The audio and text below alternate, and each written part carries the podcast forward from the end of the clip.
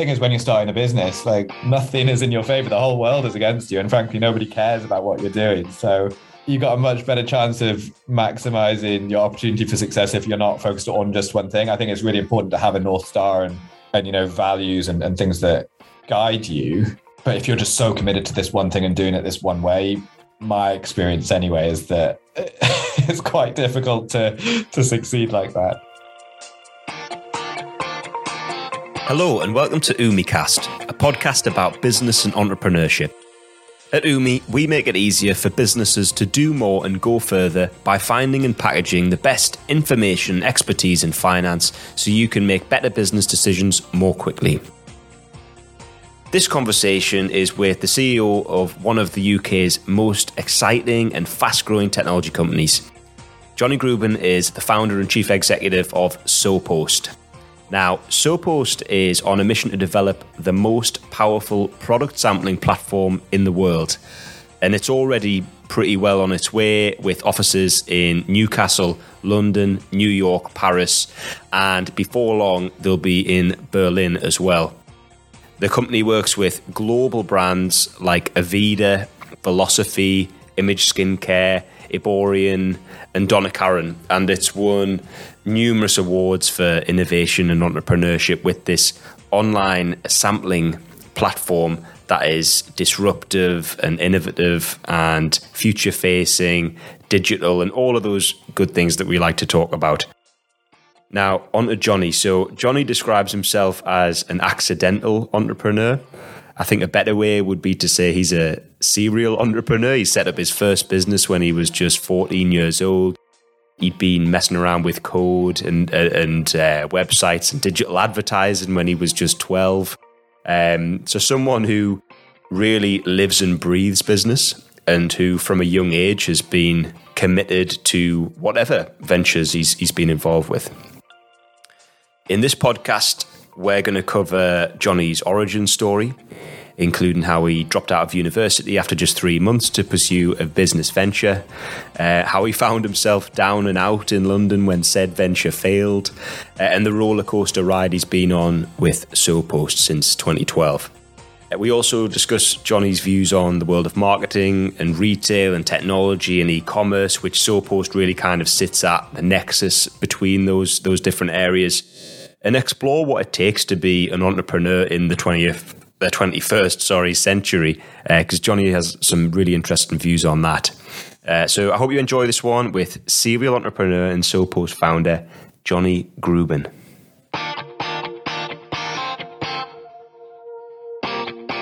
Uh, well, thank you for doing this, Jonny. Uh, I've been really excited to speak to you about the journey you've been on with SoPost over the last sort of 10 years or so. Um, I think what you guys are doing in terms of helping brands run these product sampling campaigns is, is super innovative and, and really future facing. And obviously, you've had quite a lot of success with that. So that's really great. Uh, it was interesting because the more I read into your story, uh, the more I found that the kind of entrepreneurial journey you've been on actually started quite a long time before SoPost. Uh, and that's where I wanted to start, really. So I think I know I heard that you, you set up your first business when you were like 12 years old. So I, I have to kind of ask a little bit about that. So yeah, tw- a 12 year old entrepreneur, you don't kind of hear that very often. So I think if we can start there and maybe just work forward, that yeah. it feels like that was a very long time ago now. I mean, I reflect on this quite a bit, and it's you know I turned 30 a few months ago, but more than half my life has been spent doing something entrepreneurial with brief stints of education sort of patched in in between all of that. Um, and you know, I, I kind of think of myself almost as an accidental entrepreneur. Like when I was growing up, I was always, I guess you could say I was always a bit of a dreamer. You know, I'd have sort of these ideas and, and things that I always wanted to do, but I, I there wasn't one day when I woke up and thought, oh, I want to build a business or I want to do this thing. Like I really feel like that really happened by accident. Um, and that first business that that you alluded to just there was really born out of a hobby. Um, I, you know, when I was pre-teenage years, really quite fascinated with the internet. And I remember our parents used to give us 15 minutes online every day, and I'd, I'd be on the BBC or CBBC website, or I'd be, you know, on GeoCities, like building this, you know, horrible, clunky webpage. But I got really fascinated about all of that. And, you know, this idea that I could be sat in my bedroom in Newcastle building something that someone else on the other side of the world could could see and and, and engage with was quite fascinating to me. Um, and it's sort of off the back of that, I I taught myself how to code. I will say at a very basic level. Um, I'm pretty in awe of, of, the stuff that people are able to do today. Um, but I ended up building websites really just for fun and and you know to keep kind of keep myself occupied as as a hobby. And then when I was 12 or 13, I got my first mobile phone. And at the time, I, I didn't want to spend the couple of pounds a week I was getting in pocket money on you know, wallpapers and, and screensavers. I was much more interested in spending that cash on sweets. Um, yeah. But I, I, wanted to, you know, I wanted to make my phone look better and, and make it feel like mine. So I taught myself how to use Photoshop and ended up creating some wallpapers and screensavers that were really just for my own own use. But what happened was that a lot of friends at school saw them and they were like, "Hey, can you know, can we have that stuff as well?" And so that led me to building a website that it was probably the first website I'd built that actually had a, a sort of a purpose rather than just being something that there was a bit of a hodgepodge of you know, different experiments. And I built this site and I uh, put all of these things I'd created online, and anyone could go on there. They could download them for free. They could do whatever they wanted with them, and and it really was just about you know doing it because I was enjoying it. There was no intention of making money there. You know, I was 12 at the time. I didn't even know that you could make money on the internet. Um, yeah. But the site began to get quite a bit of traffic. And someone then, you know, introduced me to this idea that, oh, Jonny, you should put some ads on the site. And and honestly, I thought that there was no way you could possibly make money online. But eventually I, I, you know got convinced that I should managed to convince my dad to let me join an affiliate network in his name because of course you had to be 18 to sign up with yeah. them um, put some ads on there and then lo and behold about six months later I got a check through the door for 10 pounds and a penny. And I've still got the kind of original payslip from that and you know it wasn't a huge amount of money but for a teenager doing something he's enjoying it it was really excuse the pun but a bit of a penny drop moment where I was like hold on a second I'm doing something that I really enjoy. And yes, it's only £10, but I've made some money whilst my friends are doing paper rounds or, or washing dishes or, you know, other chores. And that was really what got me started. And I, you know, I was kind of in this position then when I was like, right, I really enjoy doing this stuff. I know it's possible to generate an income online. So how do I then go from making £10 every few months to hopefully quite a lot more? Um, and it all started from there. And then so the first business that sort of was intended to be a business I launched when I was 14. And that was a network of incentivized affiliate sites. So back in the early days of affiliate marketing, um, and it's you know it's grown a lot today. But the general model is that advertisers want new customers, and um, what they'll do is they're prepared to pay people like me a commission in order to drive customers to them. Um, so what I did was I you know figured out that if I gave people a reason to sign up with these advertisers through me, so you know someone like eBay or, or Netflix, if I gave you incentive an incentive for doing that, you're probably more likely to do it through me than going direct. So I launched this website yeah. that essentially gave people um, a reward, a, a, thank you, when they signed up to the advertiser through my website, rather than just going to it directly. And you know, if the advertiser was paying me ten pounds commission, I might take five pounds of that and spend it on your thank you. And then that five pounds on the other side was my margin and, you know, kind of yeah. my profit there.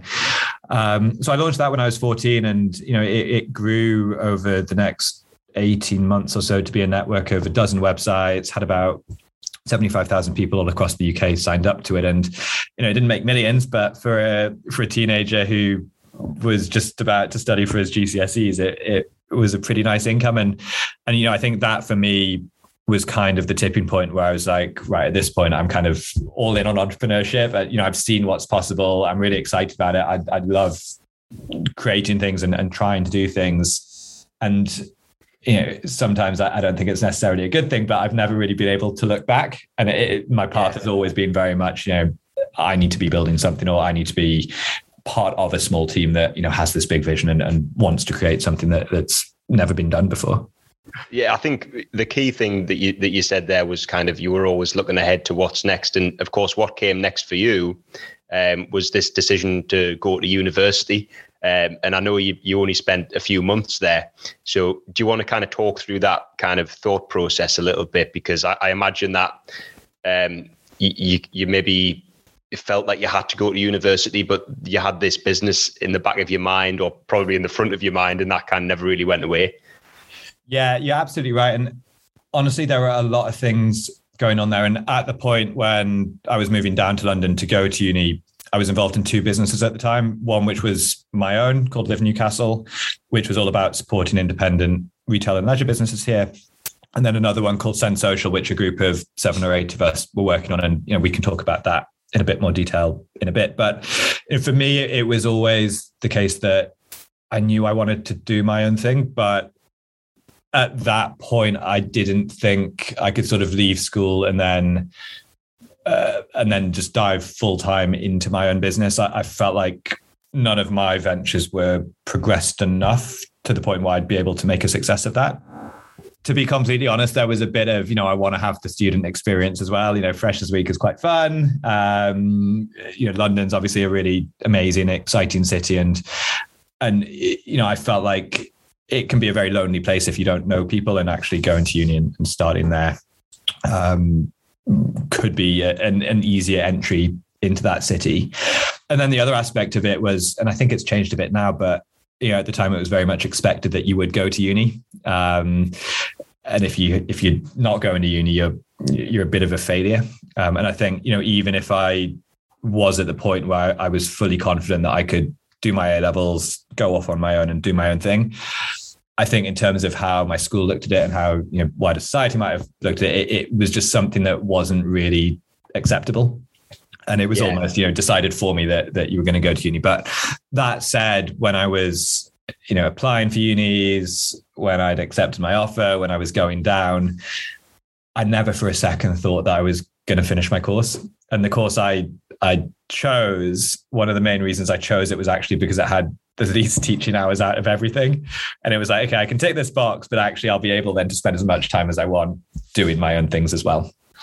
Okay, okay. So it, it, even though you did go to uni, there was always kind of it was always an, uh, uh, on the table that you wouldn't kind of finish the degree because you, you were really hoping that you would have the time to uh, to make this these business ventures go off. And you mentioned, yeah, uh, exactly. And for me, I, I saw I saw uni as sort of a way to you know get to know london a bit more to make some friends and it was less about the academic side of things and more about like actually that's a stage in my life that i kind of want to get through and, yeah. and want to go through and i'd always said you know when i'm at the point where it makes sense to drop out i'm going to do that i don't know if i necessarily believed that i would and i don't know if I realized it would happen so soon after I started. But I, I, think if you ask my parents, they'd probably also say, yeah, we never thought Jonny would actually finish his degree. Yeah, it's interesting though, Jonny, because most young people who go to university they don't really have like a like a plan as such i mean obviously if you're doing like a, a, a, specific kind of degree and you've got a career in mind then you are applying quite a strategic approach to it but um, you know, a lot of people go and and and that's really where they learn how to think in in a, in strategic way, and they learn to think about business. But you were already um, at that point, kind of before yeah. you went to university, and it's it's yeah, it's it's it's it's quite unusual, I suppose, and, and and probably a product of the fact that you kind of got into business from such a young age. Yeah, no, I think you're right. It, it, was unusual, and I think what I probably found funny, and uh, actually maybe one of the reasons why you know I, I left so quickly was because the course I was doing was business management. And, you know, I, I was actually running a business outside of uni. And then I'd go in and we'd have lectures on how to communicate with people or how to, you know, do a, a profit forecast. And I was just like, uh, you know, you can learn this stuff academically or you can actually do it. and I felt yeah. like one hour, I remember telling my friends this at the time, like one hour of actually working on my business. I felt like I was learning more from that hour than I learned from an entire week's worth of uni. And it, yeah, for me, and I, am not saying that the degree wasn't valuable because you know I have a lot of great friends who have got a lot out of that degree course, but for me, it wasn't sort of.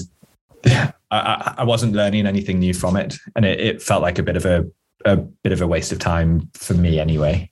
Yeah, I, I, think something that a lot of entrepreneurs say is that you kind of learn by doing, and and and yeah. and, and, and the the kind of the, the failure and the success that's that's all baked in, but it's really that. Well, I'll have a go and then sort of see what happens, and, and you'll learn a lot more from that than perhaps you would in in a kind of simulated classroom environment where it's all hypothetical. I think when you've got skin in the game, uh, you do tend to take a lot more from it. So that's really interesting. I think one of the businesses that you um, sort of left university for was this Send Social uh, business, which you described as a heroic failure, which I, I thought was a, a, pretty interesting way to describe it. So, do you want to tell us a little bit about that that business? Yeah. So, the idea behind this business was that you should be able to send a physical item to somebody without knowing their postal address, and you're going to think I'm crazy, but where it came about was someone who's now a very good friend of mine, um, but who I didn't know at the time, sent out a tweet saying, Hey, I'm really dyslexic. Both me and my sister are traveling a lot. Why isn't there an easier way for me to send her a birthday present? And I was one of a bunch of people who got back in touch with him over Twitter and said, Hey, you know, I think that's a really cool idea. I'd love to, you know, be part of whatever it is that you're thinking about. And so this group of people who had never met before, we hadn't even spoken on the phone. We were like, okay, cool, like let's get together and, and let's start a business. Um, which was pretty amazing when you think about it. Um, and it was really exciting as well. Yeah, I was doing my A levels at the time, working with some people who were really experienced, really intelligent, and you know, very successful entrepreneurs in their own right. And we ended up doing stuff that was frankly incredible. You know, we formed partnerships with a couple of really big delivery companies in the UK, which meant that from a um, product perspective, you could actually buy a label that had a, a, barcode on rather than a delivery address. And we got the product to launch. And, and that was the point where I was like, okay, I'm going to drop out of uni. Um, okay. And then when I did drop out, it was really sort of a, a year and a half of just a horrible roller coaster. Um, and I think there were a lot of things that we could have done differently and we did wrong. You know, firstly, I think, you know, it, it, we can't really point the finger at ourselves too much for this, but I think the timing was wrong. You know, I think we could have done exactly what we'd done a few years later and, and had better results. But you know, the way that we built the team was pretty terrible. You know, it's great that you're a group of eight people who all have a semi-equal share in the business pre-launch, but then when you need people to be stepping up and taking leadership positions or you want to be thinking about raising investment, that kind of structure doesn't really work. Um, I think some of the people on the team as well, if we were to go back and do it again, we'd sort of be a bit more um, picky about, you know, what skills we needed in what roles. And then on the product side, you know, whilst it worked and it functioned, firstly, uh, you know, our focus was really on um, putting this solution out with a privacy objective in mind. You know, the the hypothesis was that people don't want other people to know their addresses. Whereas actually that might be the case if you're buying something off someone someone on eBay. But if I'm sending something to a friend, frankly, they don't care if I have their postcode. It's more about convenience than privacy. And we just hadn't cottoned onto that. And, and the way that you had to use our product, we were saying that it was going to make things really easy, but we actually printed out every step of the flow and stuck it on the wall. And it was like a 25 step process to send an item. So we weren't making it easy. We were really, really, really complicating it. And, you know, I dropped out of uni. I was living in London, didn't have an income. And uh, maybe I'm stating the obvious, but London is not a cheap place to be. If you don't have, and I found myself in this position where, you know, I was getting up every day trying to move the startup forward and just not getting anywhere whilst at the same time trying to ensure that you know I, I could survive in in this city.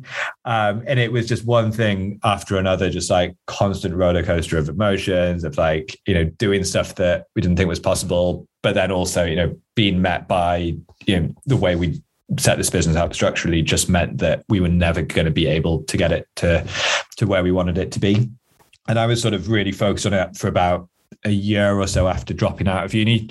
And we just got to the point where we said you know what? Like we can't do it anymore. Let's all let's shut it down and and go off and and do our own things. But the reason why i call it a heroic failure is because it, it should have succeeded. Um, and the stuff that we were doing i still look back on it today and you know there were some really horrible times and i hope i never go through experiences like that again. But they're also probably the things that have hardened me the most and given me the resilience to uh, have now achieved what I've done since then. But you know, some of the efforts that that people on that team put in, like it was heroic. Yeah, and we didn't succeed, but I still can't get past the fact that like I'd still look back on it and I'm like, wow, like we we shouldn't have done that stuff. Like we weren't entitled to do those things, but we did. And and yeah, you know what? It wasn't successful, but what an incredible journey it was.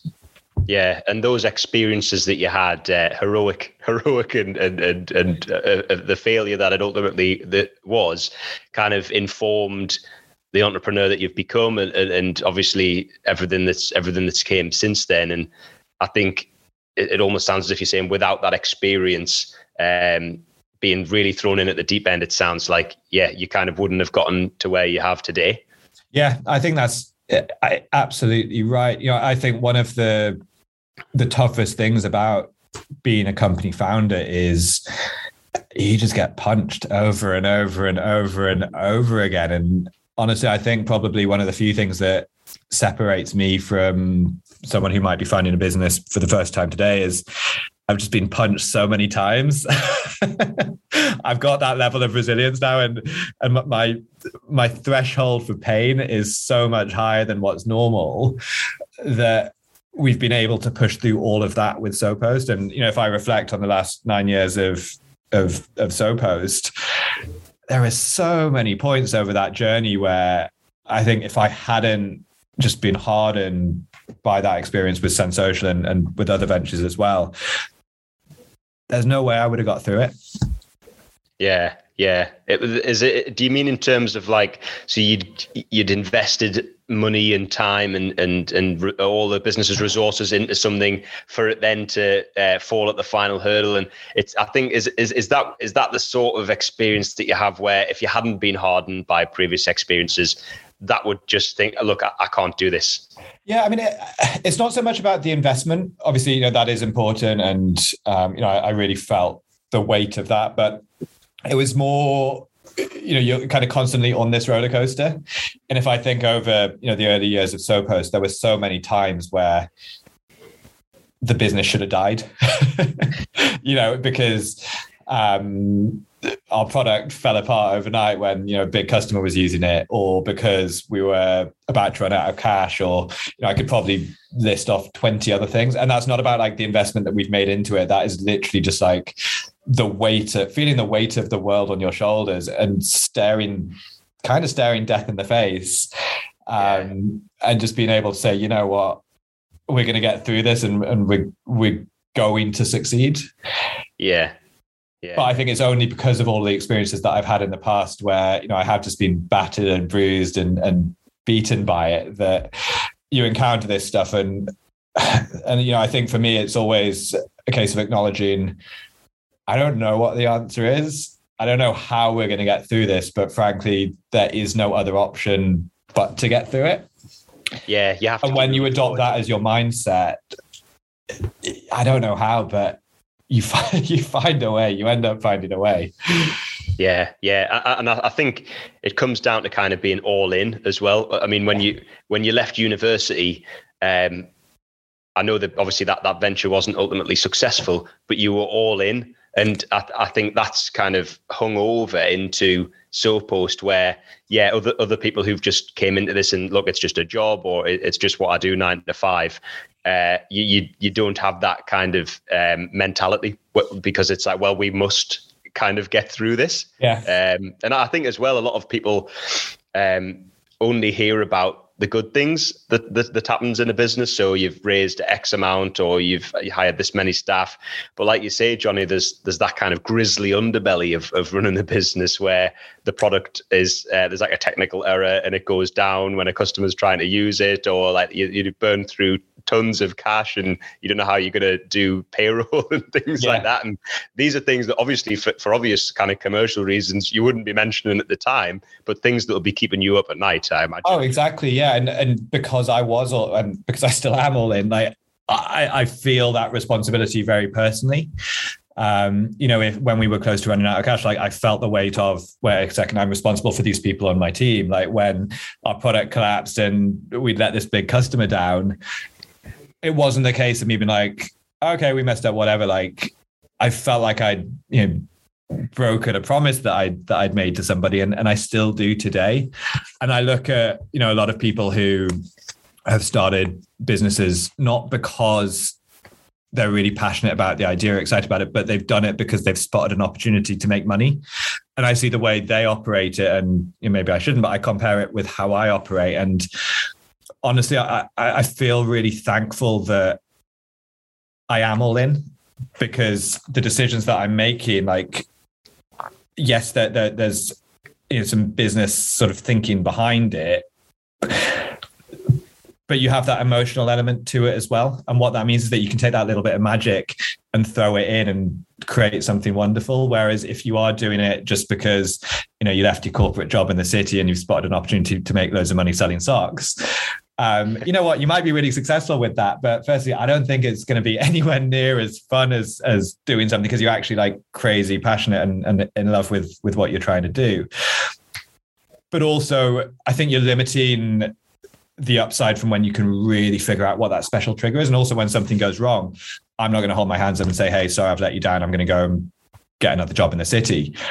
I'm going to figure out how to fix it and how to make it right. Whereas, you know, if if you're doing it for other reasons and if you haven't built up that resilience, as soon as you hit a roadblock like that, or as soon as something doesn't go to the plan that you put in your 35 page business model, you're going to throw in the towel and, and go elsewhere. So, you know, it's a bit of a blessing and a curse being all in. Yeah. Um, yeah. And, you know, you, you feel the weight of that emotion constantly. But honestly, I think it, it really allows us to, to create that little spark of magic that has helped to make SoPost stand out in the market and has helped to make, you know, the culture within the company much more special than just being a, a nine to five. You know, someone turns up, does their job and goes home. Like there's a lot more within it than that.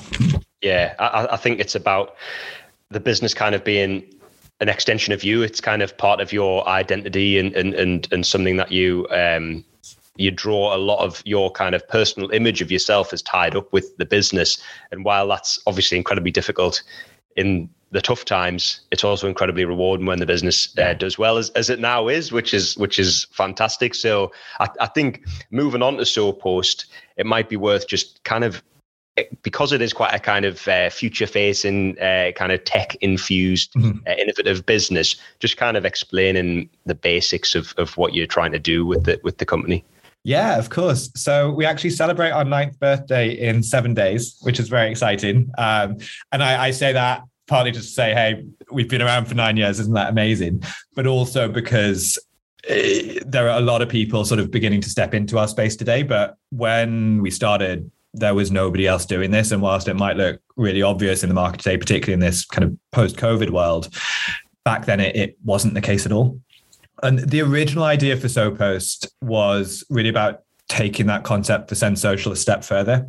And it was all about creating this dynamic postal address that was linked to people's social IDs. So instead of your address being a fixed place, I wanted to turn it into where you were or where you wanted stuff to be sent to. So, you know, no more missed deliveries, no more needing to phone you up and saying, "Hey, Richard, what's your what's your postcode? I've got something for you." The the vision really was that SoPost would be this intelligent dynamic addressing layer that would sit between the John Lewis checkout and the DPD delivery truck. Or, you know, I could scribble your email address in an envelope, chuck it in the post box, and Royal Mail would know that, hey, you're in the office on Thursday morning. So that's where it needs to go. So that's where it started. Um, it's obviously not where we are today. Today, um, our focus really is on helping brands, retailers, and publishers run the most powerful product sampling campaigns online with a very strong focus on relevance, data, and analytics. Um, which is obviously quite a big shift from from that original goal of of reinventing the postal address. And yeah. what had happened was that you know, when we shut Send Social down, I went off and, and did some other things, and and uh, it's going to sound cliche, but I just couldn't stop thinking about this idea. You know, I'd be in the pub, I'd be thinking about it, I'd have dreams about it, I'd be at family dinner thinking about it. And I was convinced that it hadn't failed because the idea was bad, but that it had failed because of some of the things we talked about earlier. You know, the execution was poor, the team structure was bad, etc. And you know, more than anything else, I kind of just wanted to to see whether I'd quit uni for the right reasons or not. And so when I launched SoPost, it was really about taking that concept further, but really adapting and learning from a lot of the mistakes that I'd felt we'd made first time around. And one of them was that with Send Social, we'd kind of sat in a silo and spent a year building something without showing it to anyone. So with SoPost, you know, did their kind of classic tech thing of building an MVP, which didn't really let people do anything, but it was enough to test the concept. And for me, that really validated a lot of what I was trying to do in terms of does the world want this? Is it a good idea? Like it was a resounding tick, tick, tick against all of those questions. But really quickly, what I realized was that the biggest challenge to making this stuff happen on the scale that I wanted to wasn't really on a technical level. It was more, you know, I needed a database of probably 10 million people who had connected their Facebook and Twitter accounts with their postal addresses in order to make this thing function. And it was less about the the tech setup and more about the data that we had. And I just wasn't, I couldn't see how I could build that database. You know, retailers wanted to work with me, but they wouldn't until I had the consumer audience. And it's hard to sign consumers up without a lot of money or, you know, those kind of partnerships in place. So I was sort of sat there, you know, scratching my head, trying to figure out how to take this thing that I knew was a good idea to something which was actually functioning on the global scale that, that I envisaged. What happened was a couple of weeks before we launched that MVP, I met a guy who was looking after Noel Gallagher's digital marketing. And in hindsight, I'm sure he just saw a very naive 19 or 20 year old who was about to really not make a success of himself. But we got chatting. I was telling him about you know what I was trying to do, and he basically said, "Hey, that sounds really cool we've got this DVD of Noel's tour that that we're trying to sell. So if you can figure out a way for us to sell more DVDs, do whatever you're going to do. We'll promote it, and hey, you know what? Let's just see what happens. And I thought it was just an incredible opportunity to get some PR behind what I was really trying to do. You know, get this thing sent out to a couple of million people. And so my friend who was building the site. Um, very kindly for for free for me did a bit more work and and we built the site where you could buy Noel's DVD for a friend but the gimmick was that instead of entering your friend's delivery information, you just tag them on Facebook. And then they got a post on their Facebook wall. If they wanted the DVD, they could click through from something that we embedded in that content. They tell us where to send it to, at which point we build your credit card and the DVD was shipped out. Um, so kind of gimmicky, also kind of fun, um, small campaign, but it went really well. Um, and then I kind of went back to trying to figure out how to make this other thing happen. Uh, but if you fast forward, so this was December 2012. If you fast forward to late January 2013, I open my emails and I see there's um, an email from um, someone at, at, this small beauty company, Avon Cosmetics. Oh yeah, yeah. You know, her, and I will say you probably can't see me on the podcast, but um, I'm not naturally, you know, beauty is something that I d- didn't necessarily know a lot about, let alone product sampling. but I, I, got this email uh, and it basically said, "Hey, you know, I saw what you did with Noel Gallagher. Uh, can we have that?" And so I hopped on a train and a boat and a taxi and went to her office on on the Isle of Wight and I was met by this incredibly successful woman who was very excited about something. And she basically said to me, Look, if you can do this for us, we'll be your first customer, we'll pay you money, and we'll work really closely with you to develop this thing that that we want. And yeah. you know, I had no idea what she was so excited about. I had no idea what she saw. But I was trying to figure out this other thing and and you know had this piece of advice in my head, which was choose the path of least resistance. Because I think, you know, for so long I was just banging my head against the wall trying to do this thing and, and not getting anywhere. And I was like, okay, maybe this is a path of maybe not the least resistance, but less resistance. So let's kind of go down that road. And so without really knowing why, I said to Julie, yeah, you know what, I'll do this for you. Um, so then went about, you know, building team and, and over the next few months, built this solution for them, which um, when we launched, it basically allowed the brand to go to their existing customers and say, hey, you know, thanks for being such a great customer. We know you love our products. Would you like to send a free gift to a friend of yours? Okay. And when the penny eventually dropped for me, it was because in that first meeting with Julie, what she had told me was two things. Firstly, personal recommendations were really important for their business. And, you know, if I tell you that this product is great, the impact that that has is much greater than if you see an ad for it um, on TV. And the second thing that was really important for them was trial. She said to me that when people tried their products and liked them, they'd end up spending a lot of money with the brand over three or four years. And essentially, what we'd done with Noel Gallagher was a pretty clever combination of those two things. And using our sort of adapted technology, it meant that they could go to their existing customers and kind of combine the power of the personal recommendation with that sampling experience. And so that's really sort of where SoPost, as you see it today, came into being. We launched with them in late 2013, team of three of us at the time. And back then it was all about allowing brands to drive product sampling experiences online through a gifting element, whether it was over Facebook or Twitter or through email. Um, and then over the years that followed, we kind of did more of that, and and you know we were able to win some incredible um, brands. You know, we worked with um, some of the biggest sort of beauty and, and food and beverage brands in the UK, which was really extraordinary. And today, we're now a company of about 70 people. We've got offices in Newcastle, London, New York, Paris. We're about to open in Berlin. Um, and we're really sort of leading the charge in terms of online sampling. And so while SoPost started as this you know, vision to change the way the postal system worked, where we've really found our value in our niche, and it's not really a niche anymore, but it's, it's really in helping brands run incredibly powerful sampling experiences online, but with that focus on relevant data and analytics and, and really just helping them bring this trial stuff into the 21st century. They don't need to stand in a shop and give products away and hope for the best anymore. They can use us to do it really intelli- intelligently through online channels. Okay. Okay. So I guess back in kind of late 2013, this this online product sampling revolution was was kind of probably just getting underway in earnest in the same way that e-commerce around the same time was also starting to to take off. So I suppose looking back and obviously looking at where the company is today, was SoPost kind of like a, a, first mover in this online product sampling space? Yeah, we very much were. Um, and, you know, I, I, wouldn't say it was even getting underway in earnest back in late 2013. I'd say Julie really was ahead of the curve by quite some way. Um, and, you know, I'd go into into pictures and what was nice was I didn't need to convince these brands that they should be sampling because they knew that worked and they had a lot of money allocated to that.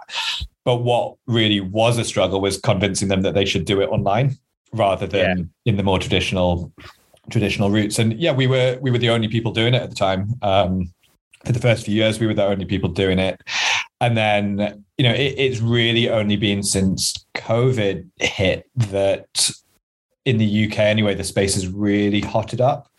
Um, and what we see today is a lot of people, and it annoys me and it bugs me so much, and it'll probably end up giving me a heart attack. But you know, all these people who who copy us to the point where they're taking graphics from our website or they're copying language on our pages or just literally ripping pages out of our presentations. It's not even like we've inspired them. It literally is they look at us and they think, wow, like those guys are the people we need to be.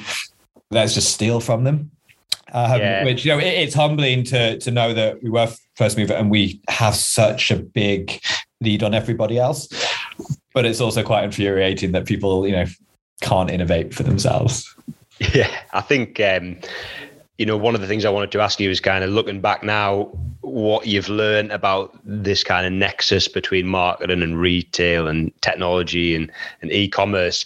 Um, I think the competitiveness in the market now is probably a, a key a key learning for you. But what are some of the other kind of things that you think you've kind of picked up? Yeah, I mean, maybe this has been too blunt, but I've learned there's a lot of crap out there.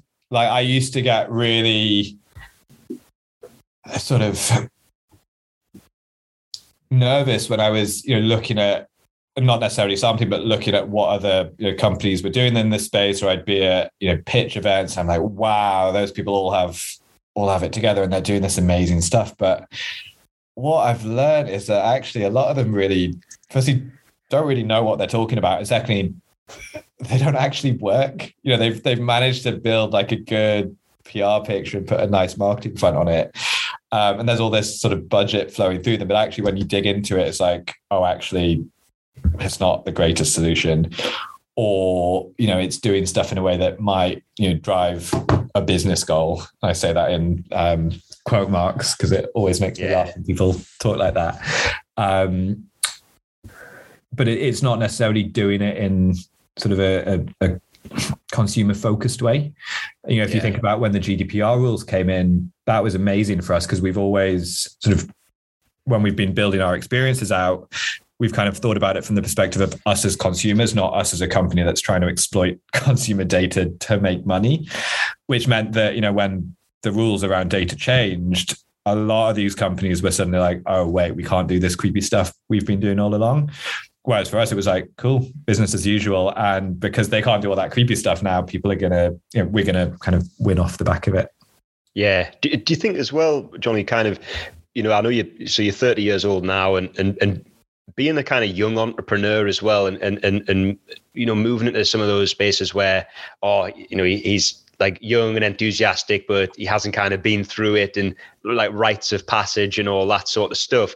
I, I imagine you've came up against some of that, but actually in the space that you're operating in when it is so new and this this e-commerce uh, online product sampling revolution is such a new concept actually it it's actually a huge advantage maybe being a young entrepreneur oh i think so yeah um, honestly i don't feel that young anymore but i think i think i am at an advantage because i've you know i've grown up with facebook i've grown up with snapchat and, and instagram and you know, I, I think if you're because we're not inventing a new industry, but what we have done is really moved it into the 21st century.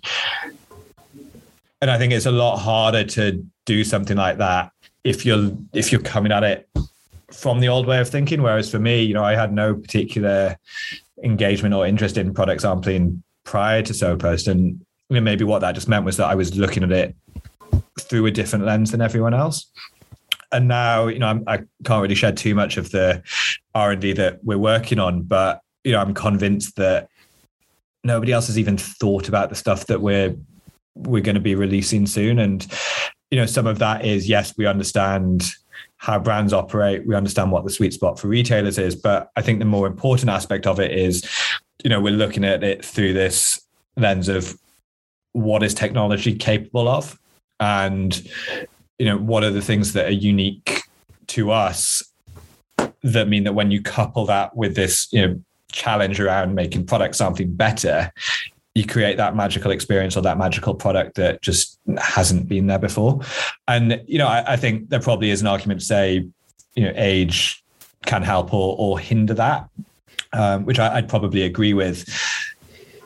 But i think just as important is you know, being able to to approach things differently and come into a sector where you know perhaps you're not entitled to be there regardless of whether you're 20 or 40 or or 70 years old yeah i think having that kind of disruptive mindset maybe yeah. and and it's it, it's really kind of interesting to hear that that what next even though the company's successful you've opened offices you know all over the world now you've you know and, and it would be very easy to just kind of sit back relax uh, watch the the revenues that would be boring richard. That no but yeah you've never kind of lost that that sense of right okay we've been really successful with this but what's next? Yeah. And and one of the things i wanted to ask you is kind of advice for other entrepreneurs who might be a little bit earlier in their kind of journey um, and and also, what what do you think makes a good entrepreneur as well? Do you think it is that kind of insatiable appetite for finding what's next? So, if if I start with a piece of advice, I'd probably pass on a piece of advice that I was given a while back, which really did help me change the way I approach things, which was to choose the path of least resistance. Because for me, and I touched on it earlier, I was always sort of so focused on this end goal that I, I, kind of didn't really consider how I could get there. And, you know, I was basically doing the same thing day in and day out for two years and not getting any different result. And then the, you know, when I sort of adopted this mindset of what is the path of least resistance, it made me realize that there are probably a thousand different ways to get to that destination. And it might be a bit of a Trojan horse in in a way. You know, you can do something in order to achieve that and and get there that way. And, and then, you know, what ultimately happened for me was that the goal changed as well because, you know, initially we'd started the sampling in order to help achieve that original vision around the postal system. I think we probably could have got there, but actually got into this and I was like, wow, it's really different. But actually, there's an incredible opportunity here as well. And it's very exciting. And so actually, let's, you know, kind of focus on that as well. And I think in terms of, you know, what makes a, a good entrepreneur, I think firstly, resilience is is very important. Um, but I think you know humility and and pragmatism are critical as well. Um, you know, I think if you've got a strong ego or you need to be right about everything or, or seen to be right about everything, it's going to be really difficult for you to succeed. Whereas actually, if you say, you know what, I'm in this, I don't care about people thinking I'm stupid. I don't care about messing things up. It's a lot easier for you to find the thing that does work and then build on that.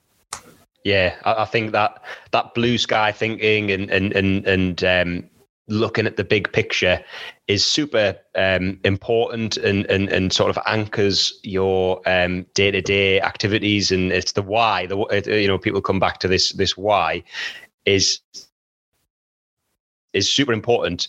But from your experience, uh, Jonny, if you had just continued down the road of this, creating a dynamic postal address tied to people's uh, social media accounts, disrupting the, the, postal system, if you'd been so kind of rigidly committed to that, you might have actually passed up this online product yeah. sampling opportunity, which is now, you know, th- the absolute root of the company's success and its global expansion, isn't it? So it's that, yeah, I think. Um, I think pragmatism and, and, and open mindedness as well, maybe. Yeah, that's a really good way of putting it. I think you've just got to be, yeah, because I mean, the thing is, when you're starting a business, like nothing is in your favor. The whole world is against you. And frankly, nobody cares about what you're doing. So I think you're, you're, you got a much better chance of maximizing your opportunity for success if you're not focused on just one thing. I think it's really important to have a North Star and, and, you know, values and, and things that guide you. But if you're just so committed to this one thing and doing it this one way, my experience anyway is that it's quite difficult to to succeed like that. Brilliant, brilliant. Well, thanks so much, Jonny. It, has been fascinating speaking to you. Your your uh, your journey. It's it's it's it's so it's so different, I think, to the the route that a lot of entrepreneurs take. And yeah, thanks again for for, for taking the time to talk through all that stuff with us. I really appreciate well, it. Thank you for having me. It's been a pleasure. Um, Brilliant. And yeah, I hope I hope it's been enjoyable to your listeners.